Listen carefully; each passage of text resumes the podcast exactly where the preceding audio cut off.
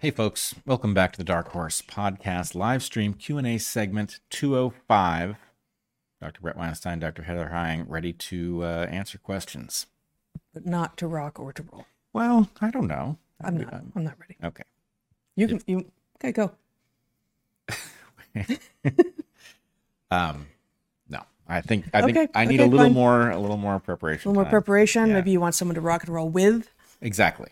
Exactly. Yes. Yeah. Okay. Uh, so we have, as always, a Discord question this week. We actually have two. They're both good. So uh, maybe we'll do one now and then we'll finish with the other one. All right. Yeah. Uh, so, newly minted Argentinian president Milei, I actually don't know how to pronounce his name, and that's a weird spelling, so I don't. Anyway, newly minted Argentinian president cloned his beloved dog Conan upon his death, and now has five clones of him for pets. I know we and our pets are more than our genes, but it still feels weirdly necromantic to me. That's a word I was not familiar with. Thoughts? Question mark. Um. So much wrong with this. Yeah. That's so that- much wrong with this. That's way weird. Yeah. Um. And you know, if that's the extent of the weird, okay. But, Hmm. um. Yeah. Yeah, clone. Uh, for one thing, for one thing, uh, this is weird a couple different ways. Yes. One, um, there's a question about whether that is honoring this animal or disrespecting this animal. I agree. Um, second, wow, that has got to be an expensive process and raises questions about the judgment, especially in light of the fact that it's not like your beloved dog that you can't bear to be without is back and will be glad to see you. This is Yeah. a dog that has no history with you, that just simply has the genes of your former dog. So it will look like your former dog, but personality wise, it could be quite different, and it's certainly not going to be familiar. Um, having more than one of them is Yeah. strange. Five at once. Yeah, I feel like I've heard stories before. I mean, like the, the cloning isn't going to be as easy as they think. It's not the same animal. Um, but what I've heard before is like in succession, like I just can't bear ever to live without the genes of this organism somehow, right? But I'm gonna oh 2.0 died. I'm gonna get 3.0 now. I'm gonna get 4.0. Like, okay, it's weird, but having them simultaneous, that's e- that's even that's even It's, it's Creepier. strange. And Yeah. if you were going to create one of these, Mhm. you could breed it rather than clone it. So there's something. Yeah, but that's, I Um, mean, that's clearly not, uh, there, there's a kind of a, boy, what would it, it's like a genetic fetish. Like it, it, it's a, it's a fetishization. I mean, just, just like the field of biology fetishizes genes as the thing that matters, the mechanism of heritability, right? So too do many people fetish, like, well, I just, it needs to be the same. And I actually, where is I talking? Oh, um, I was on Stephanie Winn's podcast um, talking about precisely this. Like, it's the genes are necessary to make a human, but they're not sufficient. They are not sufficient. Yeah. And I think of all the other organisms out there, the next closest organism that you could say that about would be the dog, um, because uh, we have you know created them to, to suit us. They, they've been co-evolving with us for what thirty thousand years, something like this, right? So um, it's not boy, are we simplistic and reductionist, imagining, ah, now we've got it. It's the genes, and that's all it is. Like, it is the genes, and that's not all it is. Yeah. Now the guy has run an odd experiment because he actually now is in a position to know something about what isn't contained there, which is bound to be a lot. Which is going to be more obvious having five of them simultaneous. Yeah. So, you know, I would say that the desire to do away with this character um, by causing us to suspect him is so great that, um, You're not talking about the dogs. Are you talking about the pre- the guy? yeah. Okay, the president. Yeah, I don't think there's a conspiracy against this dog. Well, I just didn't know this character. I don't know. What are we talking about? um, Milei, or however you pronounce it. But Yeah. um, the desire to uh, dispense with him is is quite great, and so it is possible that um, you know, let's say that for example, you know, he he is an economist, as I understand it, um, so some kind of a scientist, and it's possible that you know his grief over his dog intersected with his desire to know something about to what extent this, that, or the other. You know, if he was running an experiment, um, that You think interface. that would make it better? yeah, I do. Um, because, uh, yeah, it would be a fascinating question to know the answer to. And while I, I wouldn't do it, um, I can imagine a reasonable person making an argument that isn't insane. I don't know. I almost think that makes it worse. Um, I mean, I, I think I think the question, if this is possible, people will do it, and therefore we should have the answer. Um, I think because it will reveal things that will then make people less likely to do such things in the future. Uh, but that's my hypothesis going in. I have that bias going in. I have that deep skepticism of of of what I think will happen if we continue to do this. Um, but being embedded at an emotional level in the outcome of something that you were calling an experiment, uh, is, there's just no way for that to go well. Yeah. Okay. But um, all I'm saying is we have a picture that is painted about somebody who is inconvenient.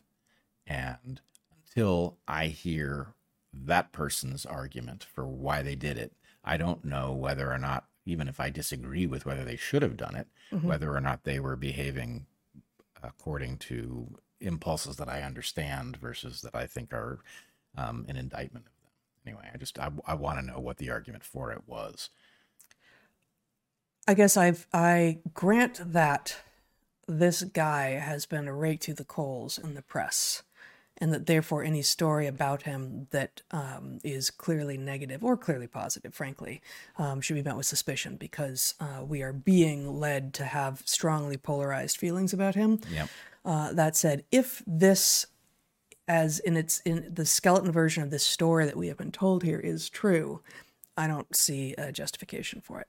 Yeah, but even if it's not justified, it, there are things that he might say. Until you've heard his side of the story, it's just not clear how to how to read it. Even if you and I, looking at uh, what this person did, think, oh, here's the argument I would have, you know, were we friends with this person? Here's the argument I would have leveled against you doing that.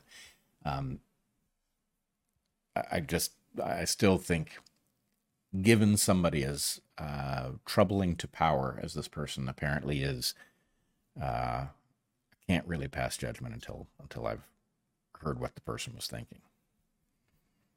All right. Should we go to darkhorsesubmissions.com, which is where you can ask questions, which I failed to say uh, before. Um, and yet there are plenty of questions here, so some of you already knew that.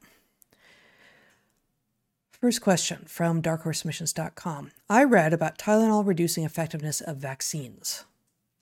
Can you elaborate and posit how this could also create a mechanism of harm reduction from the COVID vaccines? But I have never heard this. I, I have you heard this? Nope.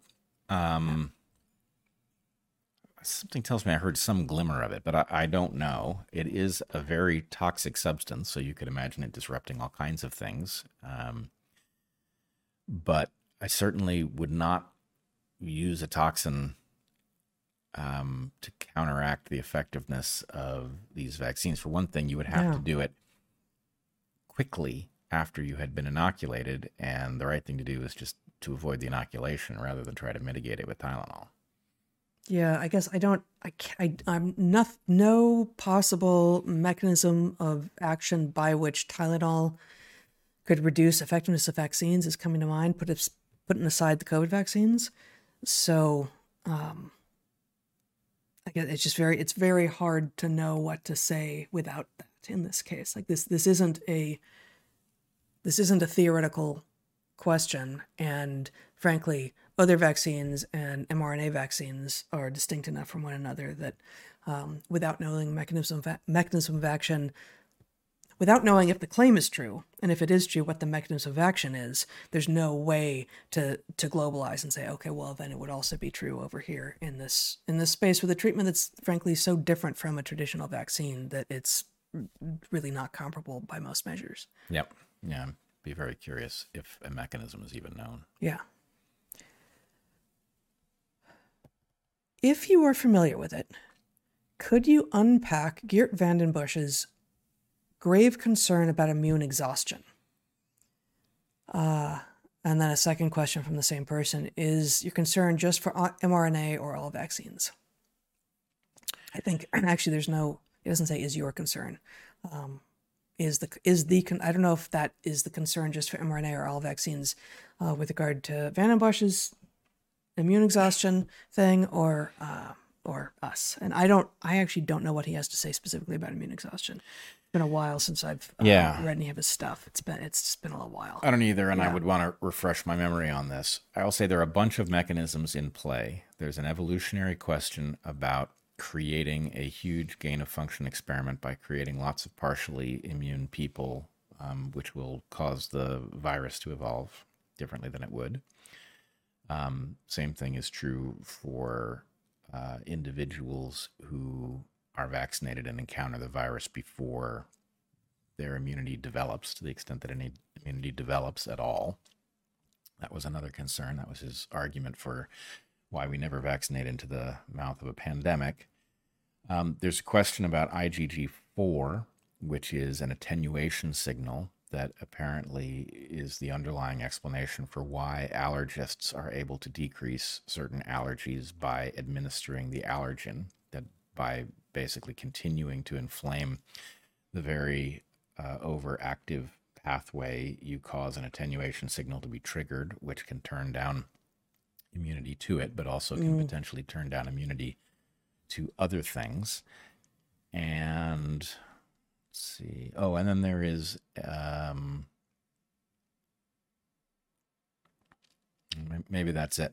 So, um, oh, original antigenic sin. That's the other one. Mm. Um, so, original antigenic sin is basically the idea that when you tell the immune system a very specific something, when you give it a, a, an antigenic uh, signal, and then you repeatedly are in the same neighborhood. In other words, if you keep inoculating for variants of COVID after you've inoculated for one initial one, you've effectively tracked the immune system into a narrow response. And whereas the immune system has a certain amount of what amounts to creativity that it can exert, it loses the ability to act creatively. You know, it can pick up a uh, a bad habit effectively and not be able to escape it because you keep reminding it, and so it gets just narrowly focused on that one response.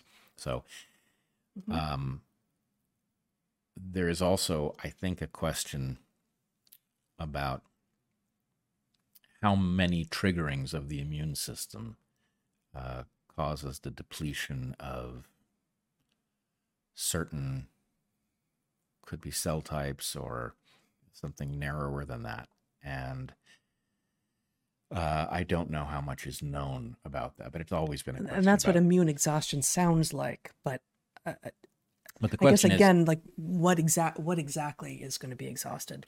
Yeah, and I don't know. Yeah. I don't know either. Apologies. I've been watching for a couple of years, but rarely get to catch you live. Just wanted to say thanks for the sanity checks. The government issued ones keep bouncing. Wow, Nice. nice. Thank you. Beat me to it. Thank you, Michael. Really? You were about to say that? I was formulating what you do with sanity checks. he did it. Um, yeah, they're yeah, he did it. Yeah. Good job. You got punned. Yep. Yeah. Oh boy. Is 2024 the year that civilization ends? I've been getting really bad vibes. Um, let's just put it this way: A lot of people have. they have uh, set us up for a uh, a major clusterfuck of some kind with the presidential election, um, a stable situation in the Middle East.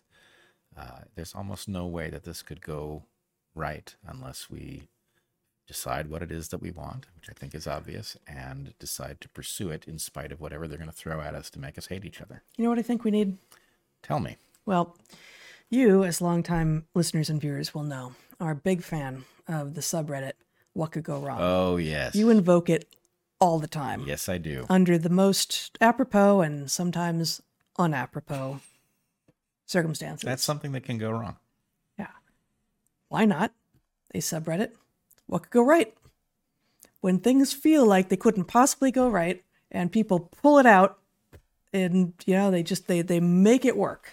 I feel like everyone could use a lot of what could go right at this point. Well, you will be glad to know that on the what I'm could already go not wrong. glad. No, I, I look, I, I owe my uh, my uh, my my fellow bros on the what could go wrong subreddit a shout out here because when something appears to be going very very wrong Mm-hmm. and it ends up kind of okay, the person rescues it. Yeah, yeah. Um, somebody will respond with, "No, what could go right?" Um, so that Oh, that is okay. absolutely there. There's also, I Still, think, as a like a it's like a poor step sibling. No, no, no. It is a recognition that when things are going wrong, uh, sometimes somebody somebody pulls it out. They figure out uh, how to how to rescue the thing, and Mm-hmm. and those are some of the best lessons on the what could go wrong subreddit. Um, there is also two subreddits that you should know about. There's doubt. the um, uh, yes, yes, yes, yes, no subreddit. what is that? Um, when somebody is about to save the day and then it doesn't work, and then because there's they also bail out, or no because something it's just the same thing, then, isn't it? and then there's a well some of these things get cross posted Oh, but um course. then there's also a no no no yes right Okay, Where that sounds things like are what could go right. yes that is what That's could what go could right, go right. effectively. yep Okay, yep okay. Zach, do you have something to offer? I think you got everywhere I was going to go in the end. I was just going to suggest that I was going to get to where you were saying about what could go right. There are a lot of, you know, hold my beer events that don't result in anyone dying through no responsibility of the people involved. And is in the them. beer returned to the savior at the end? It's a figurative beer, Oh. but some, but usually literal in some sense. but i would just i would point out so for those who are listening to this thinking why is bret paying attention to some insufferable subreddit it is not an insufferable subreddit Dude, There- if I let me let me I'm gonna interrupt you here. If Yeah. I thought that, I would not bring it up here and poke poke fun at you. Yeah, Like, I, because I, I do clearly it does have value. and, and i will Yeah. tell you there is another subreddit um Hell no, hell I- no, hell no. I can't remember what it is. There's a subreddit in which it's just nonstop, um, and it's not catastrophic failure. Catastrophic failure is a pretty good subreddit, but um, no, What, what's the, which one are we there's a subreddit that's sort of like what could go wrong, but it always ends in death or something. Oh. I pay no attention to it um, because it's not it's not useful. But what could go wrong is actually my argument is it is a tremendous learning tool. That there are mistakes. There's some some stuff on there that's just one off. Um, but there are lots of things on there where there's a pattern of people making the same damn error so frequently that you can learn that there's some behavior that's just insane that people don't realize is insane until it's too late. Like, for example, flaming drinks. I was just gonna say, like you you you kept on instructing our wonderful friend and host for the last week um, that okay, putting together amazing cocktails is all well and good, but don't go into flaming drink territory. it's just not worth it. it. Flaming drink- and he didn't. Like, Right. it wasn't. No, but you were just like preemptively like, don't do drinks it. Yeah. are a a never right. No flaming drinks. It's it's as bad as using gasoline to start or augment um, a bonfire. Right. Mm-hmm. These these are just things that go wrong every time. Also, So- doing a backflip off a small floating object. Terrible, terrible idea Even if it's an inflatable object. any object that is going to respond to your pushing off of it by moving is a bad choice. Um, anyway, there are, there are lots. of drifting is insane, and going to view people drifting is also insane. If you want to view people drifting, do it on the frickin' internet. Um, it's not worth being there when the car careens into. So a- you know we're live right now, right? You're not actually just talking to your son. well, I'm hoping he'll hear me. But um, but anyway, the point is the what could go wrong subreddit teaches you a tremendous amount about the world that you do Yeah. not want to learn personally. You just So- don't. Does your interest in the subreddit coincide with your discovery of your gluten insensitivity, such that you could no longer say, hold my beer and have these experiences yourself because you never had beer anymore? Wow, no, I don't think so. Though it's uh, you know, you do get credit for the creativity on the connection between those things, which I think have no connection. But um, yeah, no, I just think that um, you look. Let's put it this way: there are a lot of things that you should, you can really only learn by doing it yourself. And then there are some other things that you should definitely learn by watching other people who have foolishly allowed themselves to be filmed while doing it. Um, and that's what the What Could Go Wrong subreddit is all about. All right, Zach, uh, Drifter Extraordinaire, has something to offer here. Uh, Sorry. I don't. I don't know that it's necessary to do it here. You, he, he knows that I'm not a fan of that point about drifting, and I've been to car meets and such, and you know, Uh, I don't know. I, I I don't know that we should get into this, but Okay. you've been to a car meet as I told you you shouldn't go, and then somebody almost drifted India. So that's something didn't. you could have learned Didn't was happen. a risk. But anyway. Okay, on to something lighter anti Semitism. Oh, there it is. Great. Um, dopamine increases phobias, uh, such as xenophobia, and social dominance. Dopamine increases phobias, xenophobia, and social dominance, leading to polarization and hate for el- elites. Is anti Semitism their combined effect?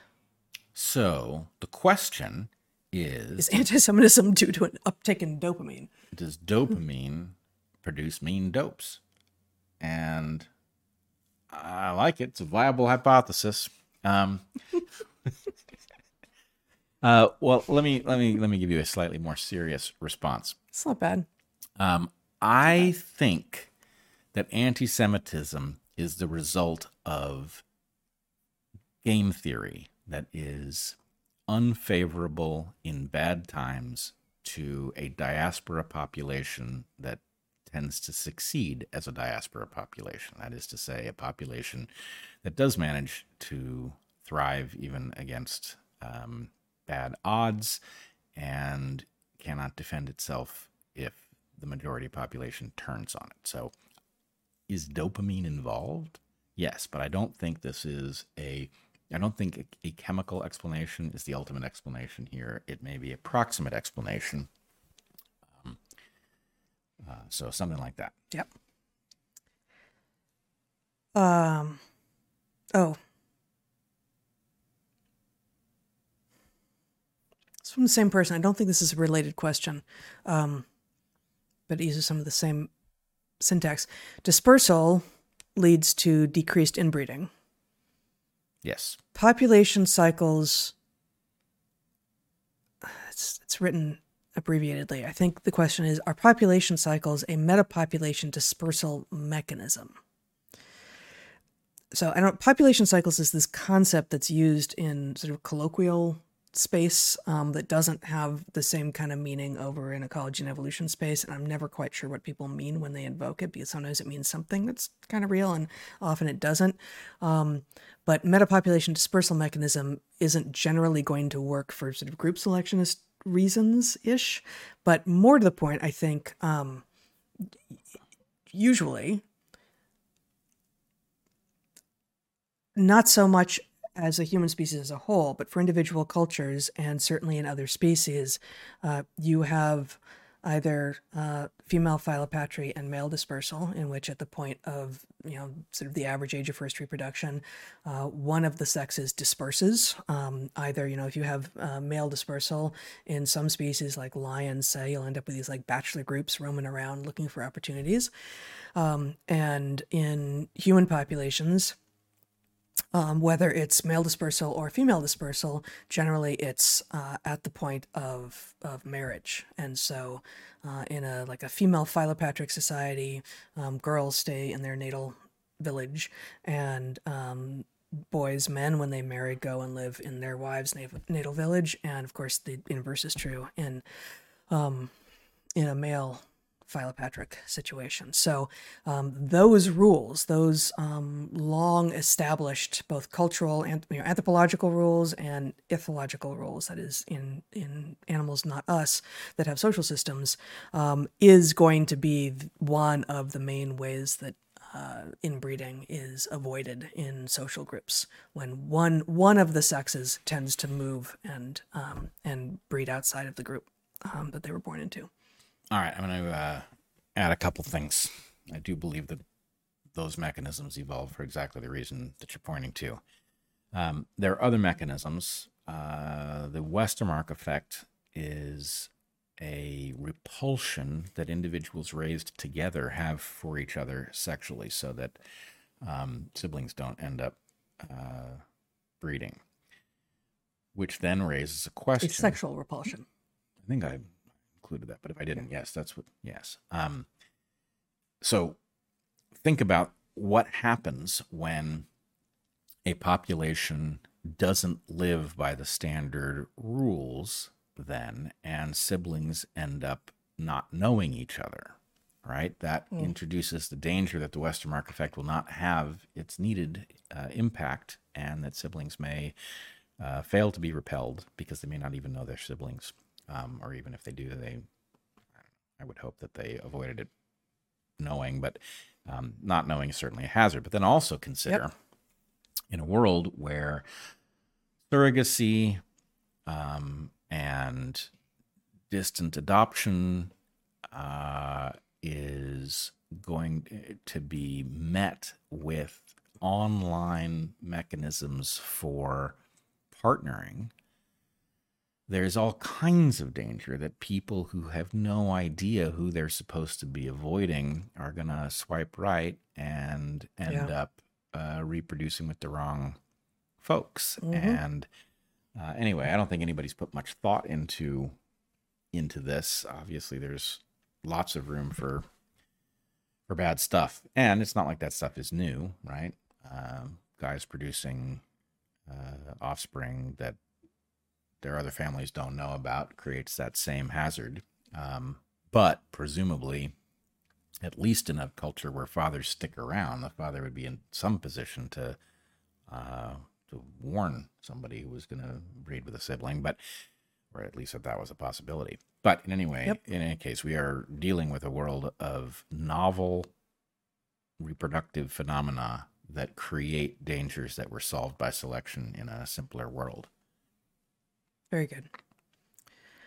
Okay, three part question from Echo here, beginning with read first, spoiler question mark. Okay. Missing piece question mark. Polygyny produces disaffected men who can turn against dominant men or be instrumentalized for war. Yep. Did obligate homosexuality evolve as a proportional hedge against male civil unrest inside a lineage when resource stressed, allowing its population to grow? Those not evolving or retaining it being outcompeted.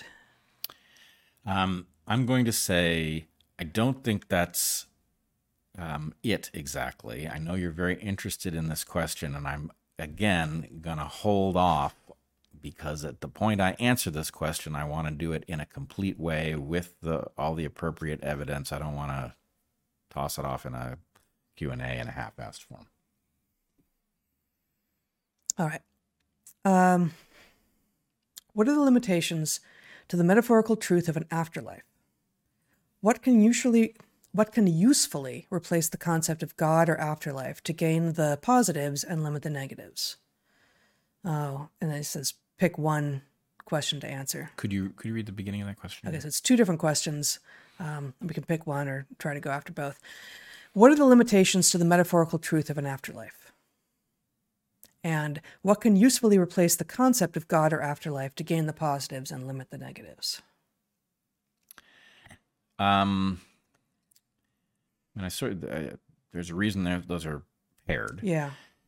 I think the limitation on the metaphorical truth is simply that it will run into skepticism and increasingly much skepticism as you get more scientifically sophisticated. And so the point is the afterlife's effect on people's behavior depends on, you know, fear of a lake of fire. And if you don't really fear the lake of fire because you believe the lake of fire is a metaphor, it's not as effective. So what you don't want is a asymmetric advantage to disbelievers. I guess it also depends, its efficacy depends on the particular standards um, under which it is invoked. So um, I am not familiar enough with various religious traditions to know, uh, you know, under what conditions you get into the afterlife in various religious traditions. But um, if you have to continue to strive and be good and, you know, work towards common good and, and such in order to get into the afterlife, that would seem to be um, a good motivating force that still runs to the problem that you identify, Bret. But if, um, as it seems to me, but again, I can't name the traditions, um, your religion effectively informs you that if you know all you need for proof that you are already in good stead with God is that you are wealthy, for instance, uh, then uh, those who are wealthy um, already know they're going to the good place later and do not need to continue to um, behave appropriately. I don't know if that is written into any scripture or if that is just an obvious misreading that uh, rich people have used to justify behaving badly on earth uh, in some cases, but that that is certainly true. That's, that there have been um, stories of people going like, well, I, I, I know that because you know because I am successful, this is just like this this juvenile misreading of Darwin, right? Um, survival of the fittest. Well, I must be fittest because I'm wealthiest, and therefore I'm doing just fine. Uh, is uh, is not good for society or, frankly, for the individual. Well, but I think I mean there are lots of uh, corruption protections built into these traditions, and obviously, maybe I missed a step, but obviously in the Christian tradition, the wickedness that accompanies wealth is part of the story. So if you accept the the afterlife, if you accept the whole package, it should prevent you from having that thought. Um, but again, the problem is to the extent that people shed their fear of the afterlife and the lake of fire, and they get an advantage in the here and now for doing so, um, that incentivizes the the breaking of the of the adaptation that it was. With regard to the second question, what can usefully replace the concept of God and afterlife to gain the positives and limit the negatives? It is noteworthy, and we have been noting it. I don't know that we have done so on air. Um, that there seems to be an uptick in religiosity, even among those who have famously previously declared themselves to be atheists, Ayaan Hirsi Ali being um, the most famous recent case. Although, if you read her words, if you actually read her words, it seems like she's interested in the uh, the morals and ethics of Christianity um, and does not necessarily uh, ascribe to the metaphysical components of it. It's not clear. I don't know, but um, it's not it's not at all clear that she's actually had a sort of coming to Jesus moment as she as she claims. Um, but it does seem that the chaos of modernity, the sort of rapidly increasing chaos of modernity, is sending people who had been living secular lives uh, back into the arms of, of a religion. And it leaves those of us who remain secular, but who understand the value of religion, wondering precisely this. And you know, I, I've I've I've heard from friends that they would like to believe, but they can't. That it feels like it would be um, a relief. That it feels like it would um, help with with the angst of modern life. I don't think I have had that thought. I don't. I. I do not think that that is where I am at all. I have not wished to have faith. I'm sometimes accused of that, um, but that seems to me to be a misunderstanding of what it is uh, to just be where you are, seeing what you do in the universe. Um, I don't know what replaces it because I have not had the belief. And so I, I, I wonder if people who have had the transition might be particularly well positioned to describe what it is that has replaced their faith for them uh, in in a in a positive way, in a way that continues to allow them to um, recognize morality and and and ethics as uh, necessary to their pursuit of a good life. I would challenge a couple things there. One, um, much of what we talk about about how dire the situation is down here on Earth as a result of bad game theory that has fostered everything that needs to function and turned it into a racket.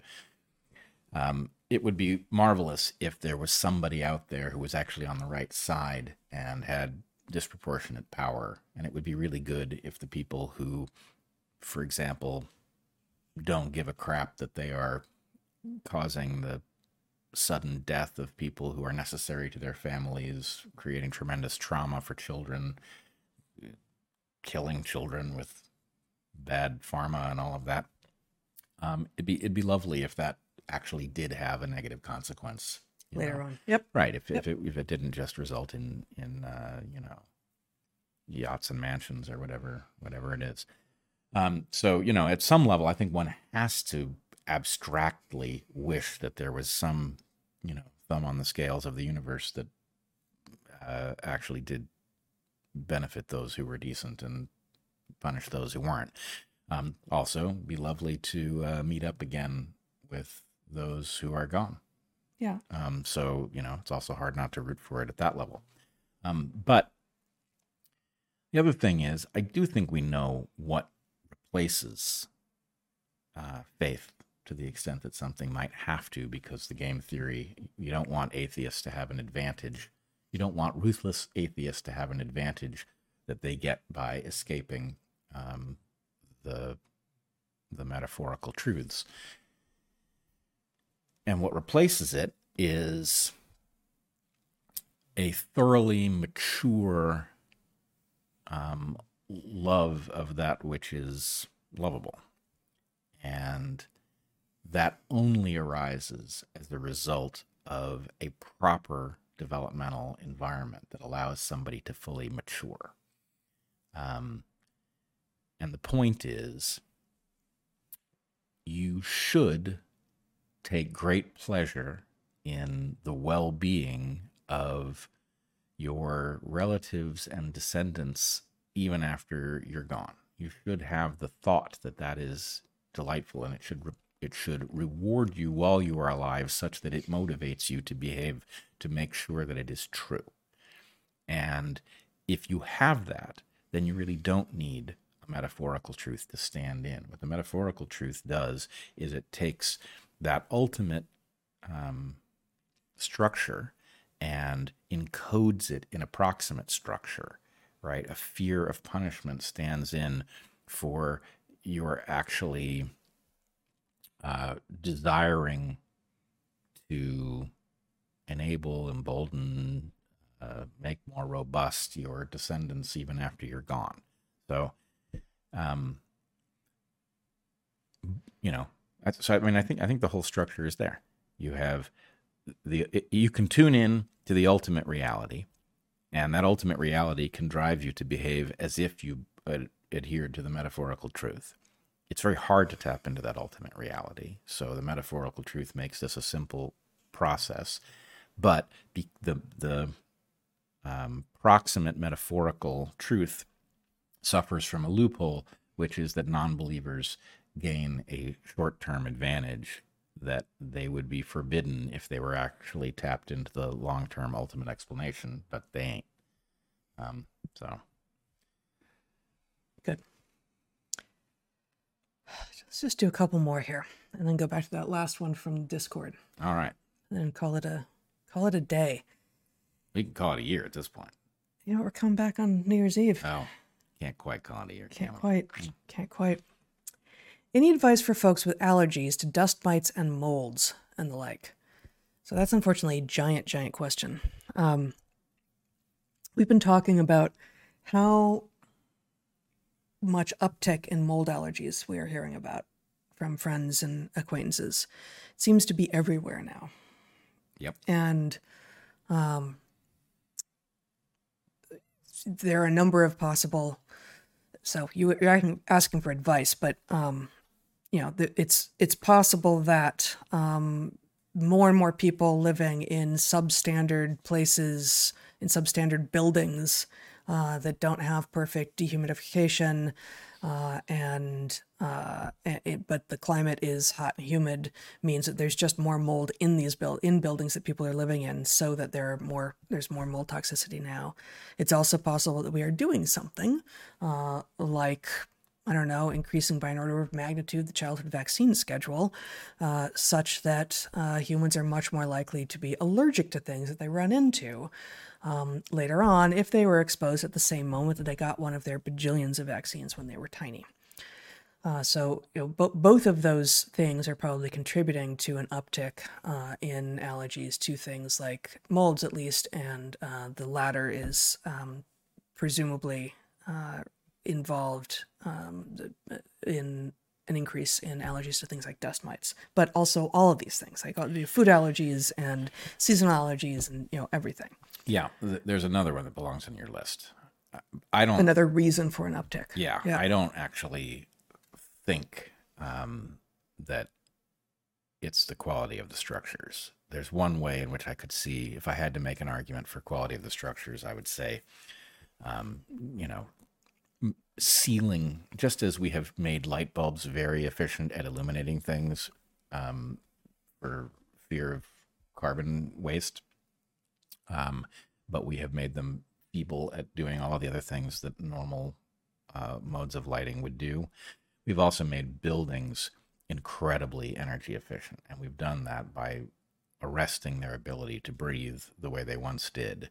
Right, but I know I just I know several anecdotes in which drywall and punk board and you know these these amalgams of of glues and such uh, were actually harboring a ton of mold and it wasn't visible.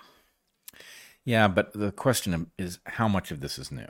You know, you've got Tyvek, which I don't remember exactly when it showed up, but you know, Yeah. we started wrapping buildings in this stuff, and they're, you know, if you focus on one thing, if you focus on their energy efficientness, um, then it's a positive thing. But but the breathing of buildings had a um, had positive effects that we now have created issues with. But nonetheless, I think the ubiquity of these sensitivities when the fact is buildings existed in every quality um, for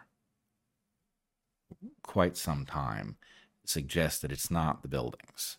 Um, so I do think um, the adjuvants, of course, as you point to, is highly likely that we are doing something to aggravate immune systems for one purpose, and it would not be at, all surprising if that aggravation caused them to react to all sorts of things that were in our environment the entire time.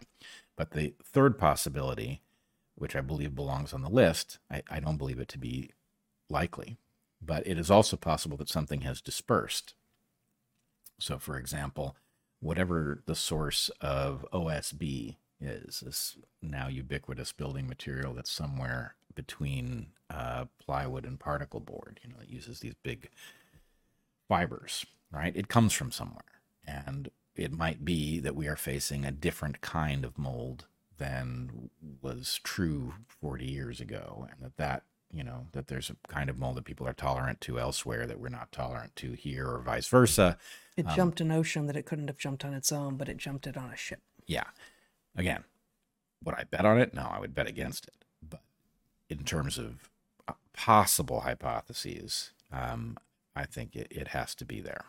Um, but I, I, I think the messing with the immune think- system is almost sure. But I mean, there's another there's another thing, and we haven't gotten to the actual question yet, um, which is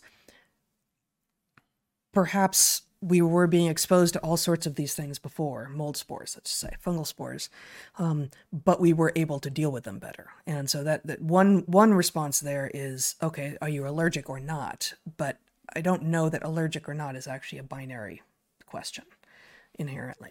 Um, that you can have um, lower levels of reaction that okay now um, and I, you know, I, I disagree. I, I think that the buildings do have something to do with it. Whereas apparently, and you know, we, this may be something like with um, autism, where like, well, now that we're measuring it a lot, a lot, a lot, we just are seeing a lot more.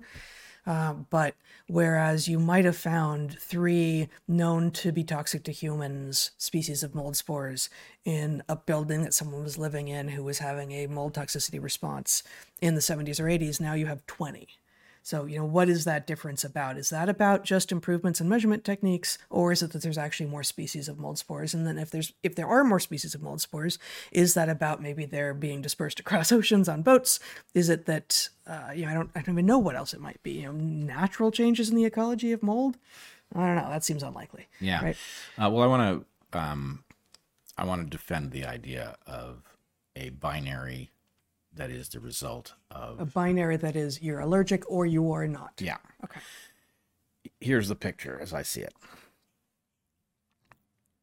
Vaccine manufacturers had a problem, which was that they had a technology they liked, which is to give you a dead or broken apart pathogen to get you to develop an immunity to it. But it did not work. And the reason it did not work is that the body is very good at sorting between antigens that are not part of an attack and antigens that are. Mm-hmm. So, to solve that, they added adjuvants, which cause the body to overreact to an environmental exposure that is antigenic as if it were a pathogen. That is the allergy. That is exactly what is happening with these molds. In other words, and pollen and everything else. You're supposed to be able to breathe in a lung full of pollen and not react to it, right? It is debilitating to have your lungs fill up with goo and white blood cells and all of this. You're supposed to be sorting this exact boundary, and pharma sought to override that exact sort because they wanted to create a reaction to their inert inoculant. So the point is, they did this thing over here, mm-hmm. and I've never once heard an explanation for why they're adjuvanting and causing a sufficient reaction to generate an immunity to a, a dead pathogen, why that shouldn't cause an immunity to lots of things you're not supposed to be immune to, like pollen or mold spores. Right. So, given that this was exactly the piece of physiology that they sought to override, and we now have lots of people who have reactions to their buildings where you're not supposed to react to your building. How long have buildings been full of antigens um, that you're not supposed to react to? Since there have been buildings. Yeah. So they sought to game this exact thing. Yeah. And now we're pretending like that isn't the obvious explanation for why we're now allergic to all thing, sorts of things we shouldn't be allergic to. So, anecdotally, it feels like just my own personal experience is I didn't have any allergies. I got lucky. But as I age, at the point that you and you did have seasonal allergies and a lot of them, and it's actually better for you Mm-hmm. Yep. now, much, especially since being off gluten. Yep. Oh, yeah. But I've I've I still don't I still don't have much, but I have more of a reaction at the point that you maybe or other people around me. Let's take you out of the situation. Like if, if other people are like, oh yeah, sorry, I'm not sick. I'm just dripping because I'm having it because the such and such is flowering. I think that I have a little bit of a reaction now that I didn't before. So what is the explanation? I, I hear you about no, you're either allergic or you're not. But within the allergic category, there is a um, an analog um, slider of like to what degree does your body send you messages about um, how drippy you need to be, right? Like how, how much you're responding. Uh, and then that's that's going to read as it's non-binary, whereas it may be like allergic, you know, not allergic or allergic, but within allergic, there's a whole suite of there's a whole range of ways that that manifests. Yeah, there certainly there certainly is. So there's a threshold, you know, properly not reacting, Yeah. and then within reacting there is a spectrum. Um, and there's a question, you know, obviously you as a result of um, traveling did get inoculated a bunch as an adult for various things, and so You mean you mean uh, pharmaceutically inoculated? Right. Because I also I mean I also just ran into a bunch of stuff while traveling that was probably good for me. Sure. Right. Um, but the question is, um, how many of these things that you're experiencing later in life really isn't about it being later in life? It's just Mm. you kept rolling the dice with vaccines, and Yep. sooner or Yeah, later, much more so than most adults. yeah. Yeah. Um, So I don't know. I don't know, but um, I would say there is no difference as far as my understanding of immunology goes. There's no difference between the overreaction that pharma counts as positive that they sought to create and the Yeah. overreaction that's obviously negative that we are now mysteriously experiencing to all sorts of things that our ancestors were able to not react to Yeah. right? There's a tremendous amount of evolution in not reacting to stuff that's common in your environment. I mean, a, a sneezy hunter gatherer has a problem, right? You scared the zebra off again, Ted. Ted, fuck's sake. you go over there and stay home. We'll get the zebra. exactly. I think that was a great conversation, and we totally failed to address the question. The question, Oh, yeah. as a reminder, was any advice for folks with allergies to dust mites and molds and the like? Uh, and this is again not going to be advice, but I will say I feel you. Like you know, we don't we don't have this, um, but um, a very dear friend of mine, and then um, another acquaintance whom we know and have heard the stories to some degree, have been um, you know in both of their cases, they've moved states, they've moved houses, they've burned bedding, they've gotten rid of everything soft in their lives, um, and it wasn't actually wasn't dust mites in both of these cases. It's, it was mold, Yeah. uh, and uh, it just feels endless, and like the body is now on high alert, and there's almost nothing you can do after some point um, to get it to stop responding for long enough uh, to then get it to reset to some normal level. So I, I know that this can be an excruciating problem for people. Um, and I think, you know, some of, some of what I've just said, you know, has mitigated some of the problems. Um, but depending on how, how bad it is for you, it could be a nearly impossible problem to solve. But um, I think some of what has to happen uh, is actually truly getting rid of everything soft that you own in some cases and moving houses and making sure that you have full mitigation in that house uh, and With the know, mold. with the mold yeah Um, I will just tell you, anecdotally speaking, okay, my sense is there's a lot of mold. I think the mold was always there. The reaction to it is what it is. And to the extent that your immune system has been induced to react to it, there's probably not a whole lot you can do about that. An, an allergist might be able to get you to the IgG4 attenuation signal, but to the extent that we have not heard that being done for our friends who have this terrible affliction, yeah uh, maybe it's just not possible. The thing that I, I wanted to point to, though, is I was told I had a terrible dust mite allergy, that that was the reason that I had asthma. Turns out it was gluten. No, not gluten. It was wheat, right? I avoid wheat by saying, Do you have something without gluten? It turns out it's probably not gluten for me at all. It's just something in wheat. that's but it's more than wheat it's oats too Oats as well. yeah But even gluten-free oats even gluten-free oats. Um, but the point is, I wouldn't accept simple answers like you have a dust mite problem. Right? I think I reacted to a skin test that said I had a dust mite problem.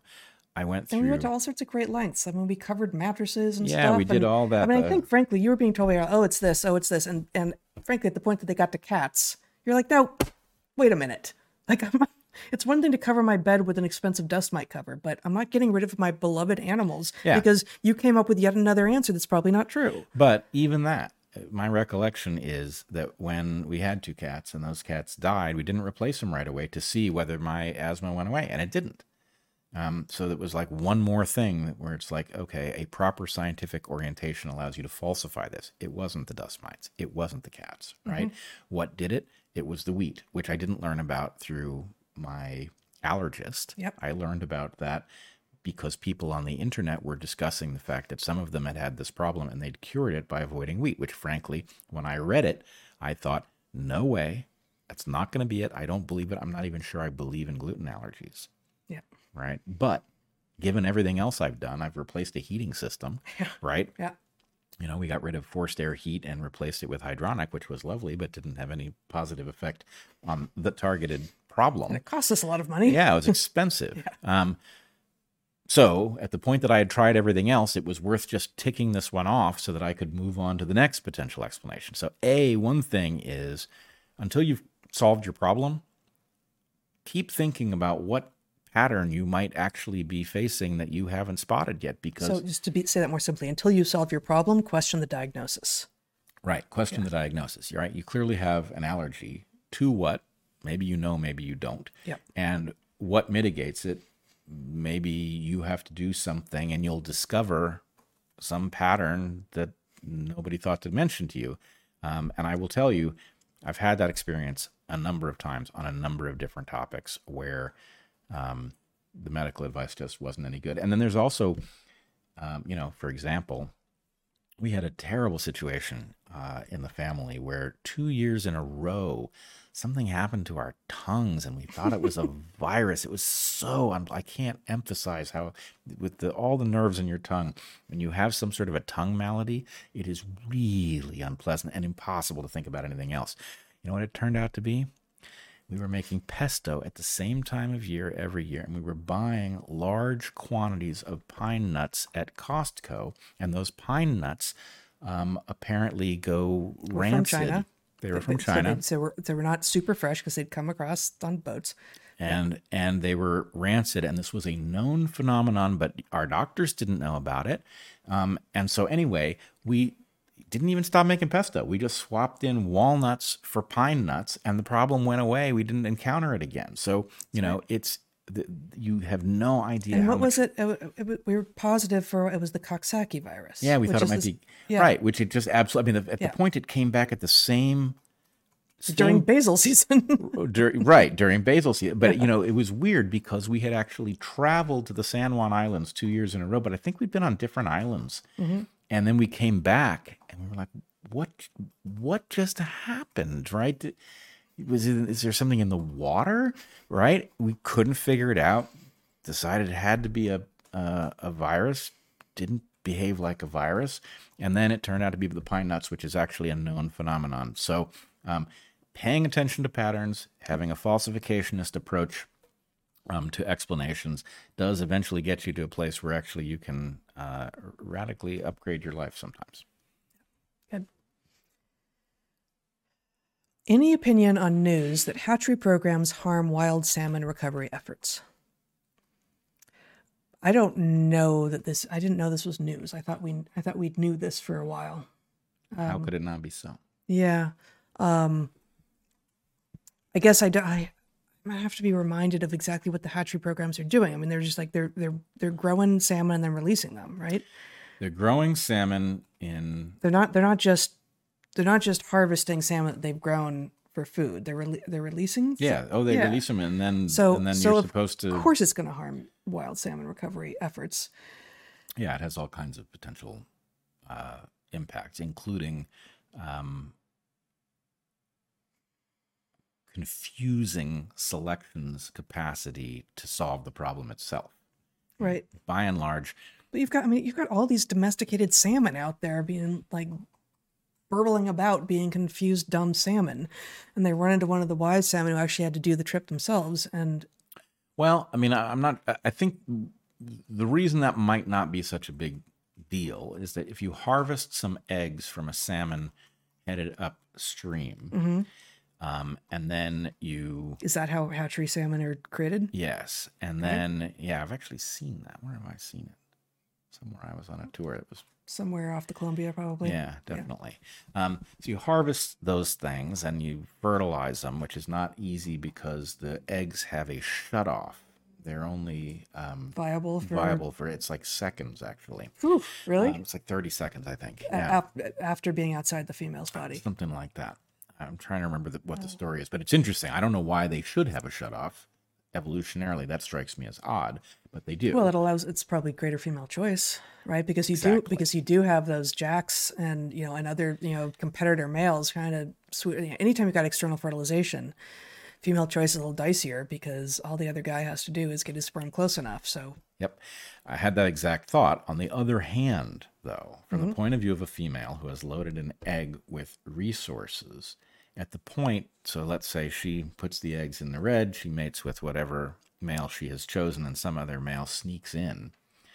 The question is by shutting off the egg, whatever resources in it isn't it better lost. to make so some why, baby rather yeah. than no baby? So anyway, Yeah. there's there's something in the story that I don't I don't get yet. But in any case, your point about sexual selection um, is important because how is it that the salmon figure out how to operate their watershed right. right through selection of and many if they've if they've had to go down, then they know more about how to go up, and it and they're just running into a bunch of doofy salmon who didn't have to do the downstream voyage. Right. Well, they may. But again, I, I just But I, I I- can't I- really tell that story because I don't know exactly what I happens with think the they may hatchery even take the hatchery fish and put them upstream so that they do get the correct message Oh. going downstream. Okay. So anyway, you know, it's like a formally reasonable response in a complex system where they couldn't possibly know enough to do it. Mm-hmm. Um, so yes, I would say the right thing is to allow nature to do what it does. Getting out of nature's way is a great idea, and if you can create a habitat that's robust, which means all sorts of things like Right. you know protecting the animals from um, fishermen and all of that. If you can create a habitat that's robust, then the selection will figure out how to reinvade it because, of course, that's how all the watersheds got salmon in them in the first place. Right. Um, so, like that. Okay, let's do one. Uh, the the second Discord sent us two questions this week, and they always say, you know, it's a tie, choose one, but um, second one is interesting too. So let's go ahead and read that one. Hypothesis: Research into psilocybin is being openly flowed to pharma for profit. The decision to isolate a single compound from mushrooms and test it in isolation will be used to justify control and profit. Well. The scientific community has followed along gratefully, and it will be judged alongside other pharma drugs without the natural occurrence and adjacent compounds being understood. Is the fix in? Yep. And not only that, it's not, I think there are two big problems. One of them is the isolation of the one target compound from all of the other stuff that might make it work. The Yep. other is the medicalization of the whole phenomenon. And it's not that I don't want uh, medicos, I don't, you know, not just uh, allopathic doctors, but it's not that I don't want medical science to have access to this tool. Of course, Right. it should. Right. But I don't want the idea, oh, that this is a medicine. You know what we need with medicines? We need to limit who can prescribe them, and we only give them to people, you know, who this, that, and the other who need them, right? And the answer is no. I actually think there's a question about whether or not you should go spend a sunny afternoon uh, sitting by a stream, having taken uh, mushrooms about which you can't fully control their impact. You know, I think there's, and I'm not arguing that you should do this, but I'm asking if you should not have the right to make the decision that at this moment, actually, I think that's a good idea to do. That maybe, you know, this afternoon I should take, um, you know, a light dose and I should go hike That's right. on some other afternoon, maybe you want to take what they call a heroic dose and have a confrontation with uh, some broken part of your psyche that you think it might help. Right? I, that's not a fundamentally medical question. That's a fundamentally human question. And so I don't like the idea of any industry capturing this Yeah. because I do think there's something sacred about your right to encounter um, a compound that selection produced in a mushroom that human beings have been leveraging for various purposes for certainly many thousands of years, probably tens of thousands of years. It does not make sense to treat that as a technological phenomenon. So I have a um, apropos, excuse me, story from um, something I wrote in Natural Selections this year. This piece you can show my screen if you like, Zach. That I called "Fish Fishy and Fish Adjacent: Why Eat Like an Inuit When You Can Pop a Pill." Uh, and it's about well, I'm just going to read a, a tiny section here. The first paragraph, um, the first two paragraphs, and then the part that's relevant to what we're talking about here is down below. In 1913, the people living on the northwest coast of Greenland were described as probably the most exquisitely carnivorous people on Earth. They subsisted almost entirely on the meat of whales, seals, seabirds, and fish, of which the dominant species were halibut, capelin, and salmon. They ate almost no carbohydrates at all, and yet they thrived. More than half a century later, in 1971, researchers found that these same people had extremely low levels of heart disease and no diabetes at all. Rather than engaging in collective hand wringing about how people with such awful diets could possibly be so hale and hearty, the health of these exquisitely carnivorous people was attributed to just one part of their diet, fish, and so was born a new dietary trend. And we talked about this. We talked about this on Dark Horse, I remember, it because you're like, well, they weren't exactly going to start recommending that we all eat seabirds, right? or whales or seals. They just weren't going to get very far with that. So they went with fish and the fish that we already ate.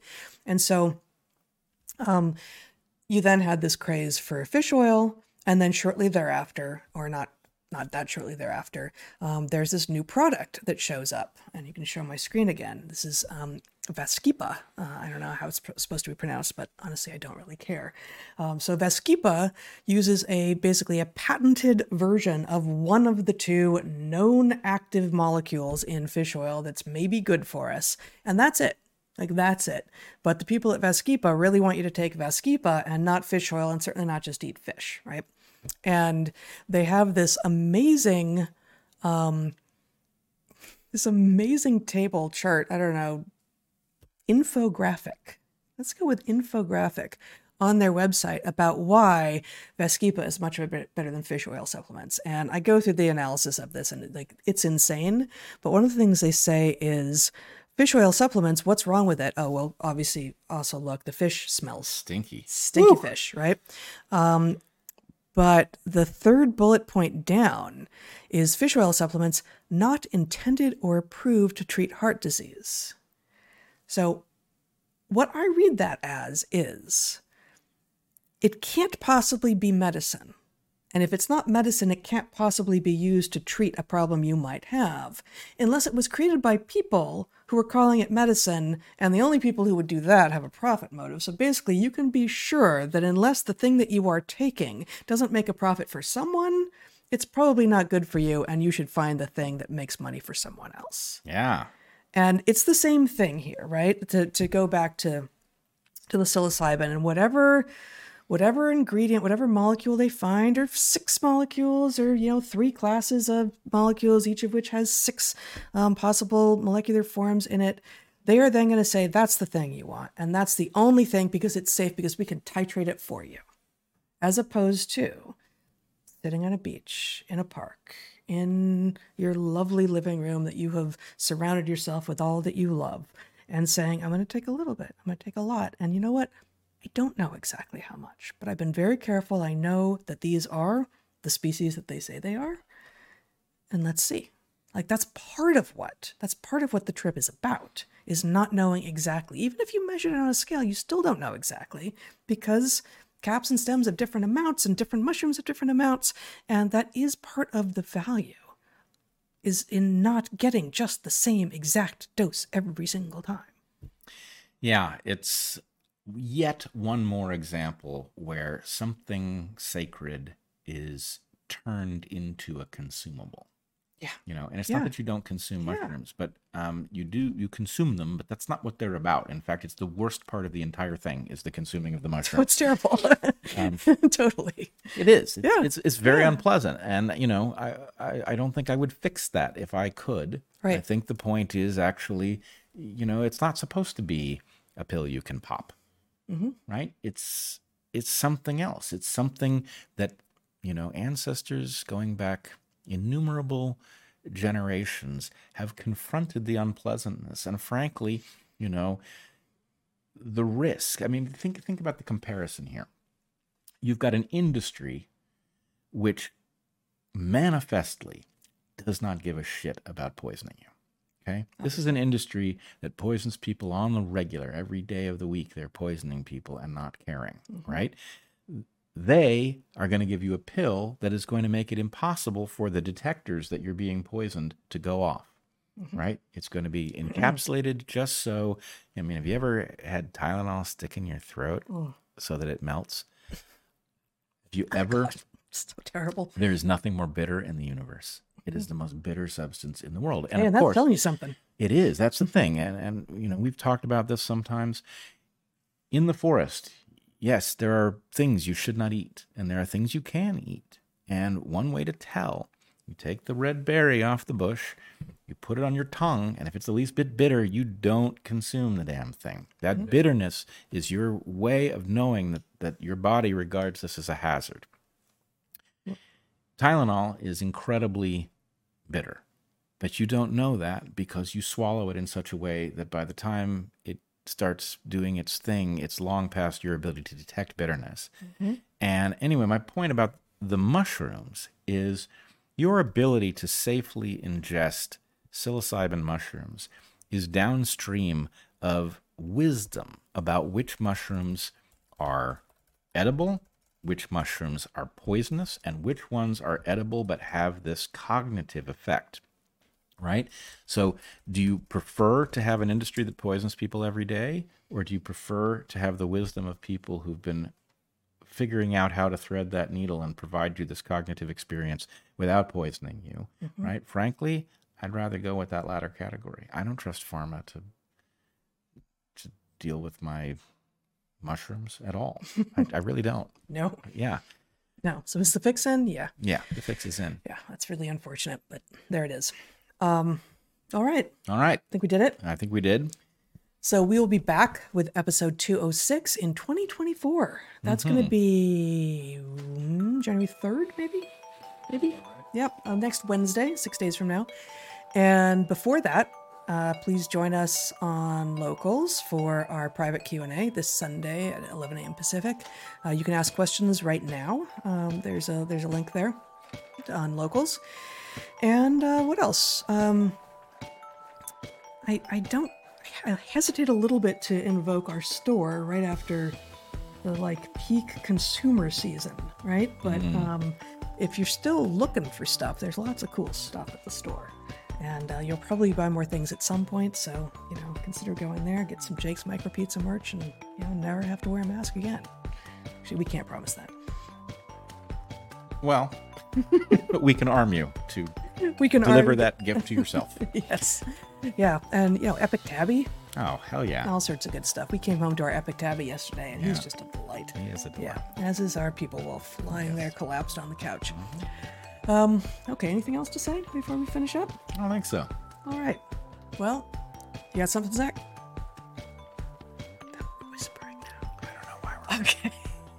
Until we see you next time, be good to the ones you love, eat good food, and get outside. Be well, everyone.